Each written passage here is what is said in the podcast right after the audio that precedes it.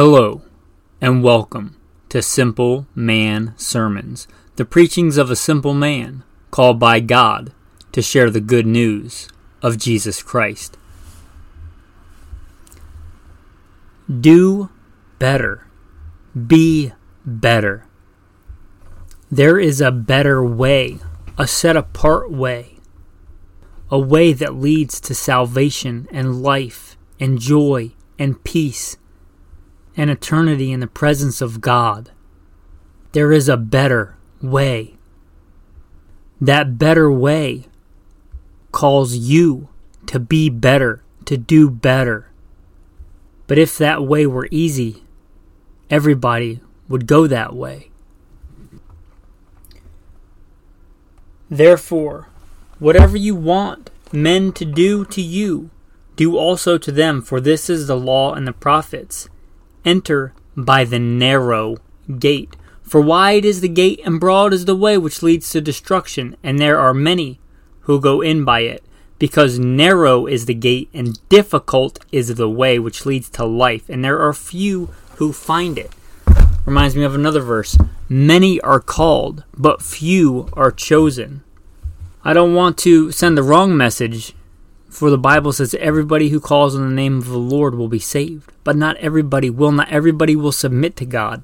Not everybody will surrender their life to Christ and follow Christ and walk as He walked and do what He did and do what He tells us to do. If you follow Christ, He says you will have trials, you will have tribulations. And I can certainly attest to that. I have certainly had many. Many for my own stupidity and many for following Christ and doing the right thing. It's hard when you suffer for making a mistake. It's hard when you suffer for doing the right thing and people despise you for it. But if you truly do the right thing, you will stand out from this world and people, for whatever reason, out of fear, out of jealousy, out of not understanding, they will persecute you. They will seek to tear you down. You will suffer persecution. Jesus said, if they hated me and fact, let's go there, John 15, 18. If the world hates you, keep in mind that it hated me first. If you belonged to the world, it would love you as its own. As it is, you do not belong to the world, but I have chosen you out of the world. That is why the world hates you. You see a clear distinction here. The called, the chosen, the set apart. That's what holy means. How many times written throughout the Bible. Be ye holy, for I am holy. Be set apart. Be different. Denotes that you are not like everybody else, so you don't take the easy path. Easy and broad is the way that leads to destruction. You don't want to go that way. That doesn't make the right way easy. Or it says, sadly, there are few. And it says in another place, many are called, but few are chosen. You are called to be better, to do better. You are called to a better way. The right way, the truth. You are called to be a city on a hill. Let your light shine. Let God's light shine through you in a dark world. It is a glorious and a great gift if you have been called and chosen by God to be His special people. It is a great, I say, the greatest gift you could be given salvation to be called a child of God. 4. Everyone to whom much is given, from him much will be required. You'll find that in Luke chapter 12.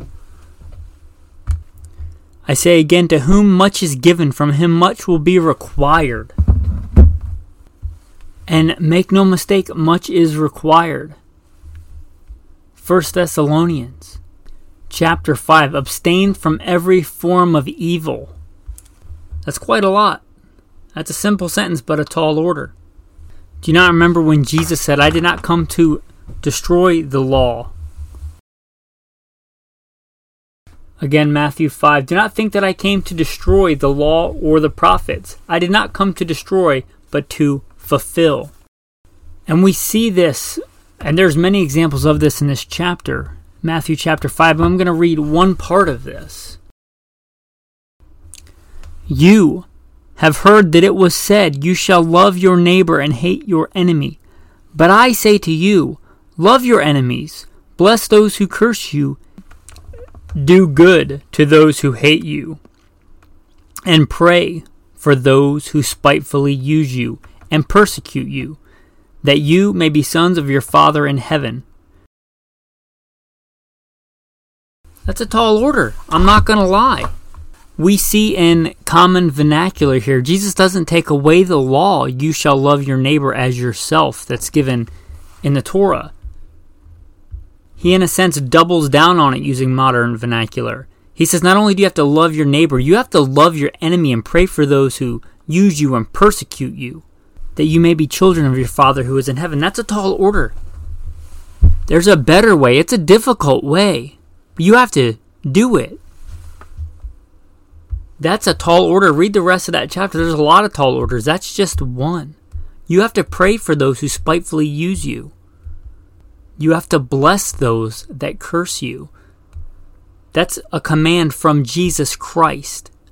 You can label yourself whatever you want. It's not for me to be here and judge you.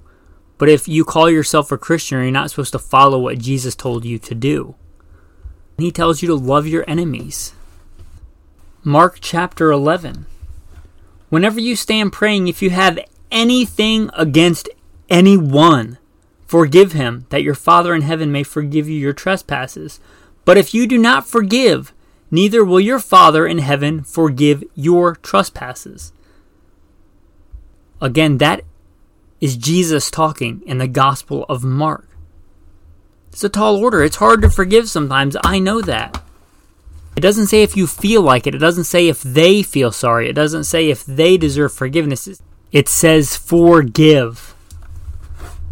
It says if you have anything against anyone, forgive him. That's that's pretty black and white, literally written on a page for you and me. Instructions from Jesus Christ. You must forgive. Period. That's a tall order. If you want to be forgiven, you must forgive. And I'm not going to read the whole parable, but you should go look at the parable of the man who was forgiven a great debt. And then he had somebody who owed him money and he didn't forgive. And then when the person who forgave his debt found out about it, he dragged him and put him in prison. Whatever somebody has wronged you, whatever they've done to you, we certainly, you and I, have certainly done far more to sin against God. And if we want to be forgiven, we must also forgive. That's a tall order. It's a better way. I didn't say it's an easy way. Jesus, I didn't say that because Jesus didn't say that. Jesus doesn't say it's an easy way. In fact, he says it's difficult. But it's a better way. There is a better way. Jesus is that way. The way, the truth, and the life. You shall know the truth, and the truth shall make you free. You have to know it to know God. He gave you written in black and white an instruction manual for you for life to do what you're supposed to do, to follow that better way. Again, I have to believe if it were easy, say many go that way and few go to destruction, but it doesn't. It says the opposite. As broad is the way and many, and it says difficult is the way and few who find it. It's a better way. Second Thessalonians 1:11 Therefore we also pray always for you that our God would count you worthy of the calling and fulfill all the good pleasure of his goodness and the work of faith with power. I would remind you many times it likens the return, the end of days, whatever label you want to put on it. Jesus comes as a thief in the night, meaning unexpectedly. Remember the parable of the virgins, the ones who are ready and prepared are taken in, and the others left out. How many times does Jesus say, Watch and be ready? Watch and be ready, for he comes as a thief in the night. Don't say, I'll start walking the straight and narrow path next week or next month, or when I get more money, I'm not such a bad situation in life, or when this person's out of my life or this thing is out of my life. No, now. Today is the day. Now is the time. He comes as a thief in the night. You don't know And I don't know how many more breaths we get to draw. Every breath is a gift from God. Every day is a gift from God. And let us not think that we are guaranteed another, because we are not. The time, if you're wondering, when to start walking that straight and narrow path, when to start going the difficult way, the right way, the better way is now. It's now. It's today. For it is written, every knee shall bow. One day we will all bow down. Romans 14. So then every person among us gives an account of himself to God. In fact, let me turn there and read more of that passage. For it is written in the book of Romans, chapter 14 We shall all stand before the judgment seat of Christ. As I live, says the Lord, every knee shall bow to me, and every tongue shall confess to God. So then each one shall give an account of himself to God. Therefore, let us not judge one another any more, but rather resolve not to put a stumbling block or a cause of fall in our brother's way. Again, another tall order. Also, another very similar passage. 2 Corinthians 5:10 For we must all appear before the judgment seat of Christ that everyone may receive the things done in his body according to that he hath done whether it be good or bad. You see, we must all give an account, so don't say tomorrow. Say later on I'll start walking the straight and narrow. Again, you're not guaranteed another day. Not judged based on what you would have done if this thing had happened or that thing had happened. What have you done? How have you been walking? Have you been going the right way? Have you been walking the right path? Have you been following Jesus? If you follow Jesus, I speak from personal experience.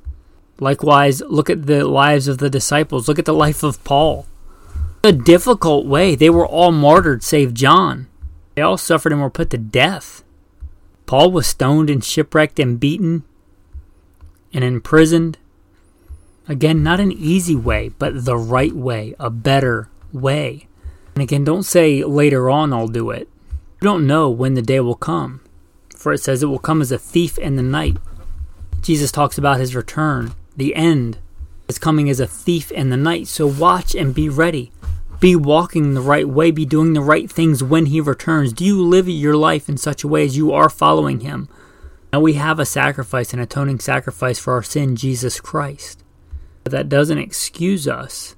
Shouldn't use that as an excuse to do whatever we want to do. Should we continue in sin that grace may abound? Certainly not. You'll find that in Romans 6. Similar in Galatians chapter 5. For you, brethren, were called to liberty, only do not use liberty as an opportunity for the flesh, but through love serve one another. You are not saved to continue on and wallow in sin and do whatever you want. You are saved from death to live a life to serve Christ, to do what you're supposed to do, to follow God, to follow Jesus Christ. We are to walk just as he walked. We are to do what he says. He says, Love your enemies. He says, Pray for those who persecute you. He says, Not only do not commit adultery, but if you look at a woman with lust in your heart, you've already committed adultery with her. That's a tall order. You're supposed to forgive carte blanche. That's a tall order. Seven times, 70 times. That's a tall order. I'll call to remembrance the verse we started with. Narrow and difficult and there are few narrow and difficult and few, but that doesn't mean it's not a better way. It's a much better way. I liken it to this diet and exercise. If having a healthy diet and getting good exercise were easy, everybody would. Everybody would have a six pack if, if that were the easy way. If eating healthier were the easy way, everybody would be good and healthy and in shape. If kale and canned tuna tasted like Twinkies and cheesecake, that would be the easy way. It's not, but that doesn't make it better way to eat healthy and exercise. And not that that's not important, it is important. Your body is a temple of the living God. He gave it to you. It's a gift. And if somebody gives you a gift and you respect that person and appreciate something they give you, then you should honor that thing and take care of it. It is important to eat healthy and exercise and be in good shape, but it's not most important. For Paul talks about this in 1 Timothy 4 for bodily exercise For physical training is of some value, but godliness has value for all things, holding promise for both the present life and the life to come. New King James, which is my general go to translation. For bodily exercise profits a little, but godliness is profitable for all things, having promise of the life that now is and of that which is to come. I am concerned, and you should be concerned with your bodily fitness. But it's not what's most important. We are strangers and pilgrims on the earth. While we're here, we're called to be good stewards of what we have, and I believe that includes our earthly body or this tent that we have. But it's not what's most important. What's most important is following God, growing in relationship with God, seeking Him, seeking to understand Him, and doing what He tells us to do. Again, He gave us a literal black and white book to tell us what to do, what's right and wrong, how to pray, how to get help when we need help, where to turn, what to do if you struggle with these questions, if you wrestle with these questions, why is my life the way that it is? Am I doing what I'm supposed to be doing? Is this the right thing? Is that the right thing? And if you feel lost, have you read the instruction manual? It's like trying to put together a complex thing and you're frustrated because you can't figure it out and you have an instruction manual right in front of you. Open it, read it. Not only if you're called to be a child of God, you have an instruction manual, you have a mediator. There is one God and one mediator between God and man. Like Job prays for in the book of Job, he wished he had a mediator. We have a mediator, Jesus Christ, an advocate with the Father. And we have the Holy Spirit that we can inquire of, who guides us in truth. Are you even utilizing the resources set before you, man or woman of God, child of God? It's a difficult walk. It's far more difficult. I don't know if it's even possible if you try to get through it without reading the instruction manual. I'm not talking about listening to me and my sermons. Your relationship with God consists of listening to one of these sermons once a week or going to church once a week, I dare say that doesn't sound very difficult and narrow. You should be seeking, it should be the forefront of your life. The primary focus of your life should be God. And if not, what are you doing? not called to be like the rest of the world. This isn't a problem that can be fixed by clicking a button on Amazon and getting it shipped to your door. This requires hard work and dedication, discipline. And that's on our end. It requires much more. Good thing we have a strong God. It requires grace because we don't deserve it. It requires forgiveness and grace and mercy. And let's talk about the good news. The gospel is called the good news. Where sin abounds, grace much more abounds or superabounds. He who began a good work and you will complete it. Now, again, should we continue in sin that grace may abound? God forbid. Let's look. The New Testament, the book of Hebrews. For if we sin wilfully after we have received the knowledge of the truth, there no longer remains a sacrifice for sin, but a certain fearful expectation of judgment and fiery indignation, which will devour the adversaries. Anyone who has rejected Moses' law dies without mercy on the testimony of two or three witnesses. Of how much worse punishment do you suppose will be thought worthy who has trampled the Son of God underfoot? Again, how many times is it written, Be ye holy, for I am holy? Holy means set apart, different. When everybody else is gossiping and quarreling and complaining, not you. You're called to be better. You're called to be different. You're called to be set apart. When other people bear grudges and don't forgive, not you. For it is written, You shall not take vengeance nor bear any grudge against the children of your people, but you shall love your neighbor as yourself. Not only that, Jesus calls us to love our enemies. Be different, be better, be set apart. Stop being petty like the rest of the world if that's something we struggle with. If everybody else spends their life mainly in pursuit of the things of this world, the shiny things on Amazon, or a nice new car, or a big house, we're called to be different, set apart, realizing that this world is not our home. We are strangers and pilgrims on the earth. Be different, be set apart, be better. I don't care what a big mansion somebody lives in, what shiny cars they drive You could sit down and show me all those things, and I could say, none of that compares to my inheritance. I am a child of God. There's nothing contained in this earth that compares with the beauty, which I will receive the day that I pass from this world into a better, heavenly realm with my God and my Savior. None of that compares. It's a better way. So I call you, listener, you haven't tasted yet and seen that the Lord is good. Oh, taste and see that the Lord is good. There is a better way. If you've been living in this world and you find it unsatisfying, I've been there. That's because it is unsatisfying. If you feel like you don't fit in in this world, it's because you're not made for this world. You're made for a better place. And if you have already tasted, you've gotten distracted. Remember the parable of the sower and the seeds. The cares of this world choke some out. Don't let that be you. Be planted on good soil and bear fruit. Repent. Repent just means to turn back. Turn back to God. Or change your mind. It might be easy to go the way of the world, but be better. Take the narrow, difficult way. The way that leads to salvation.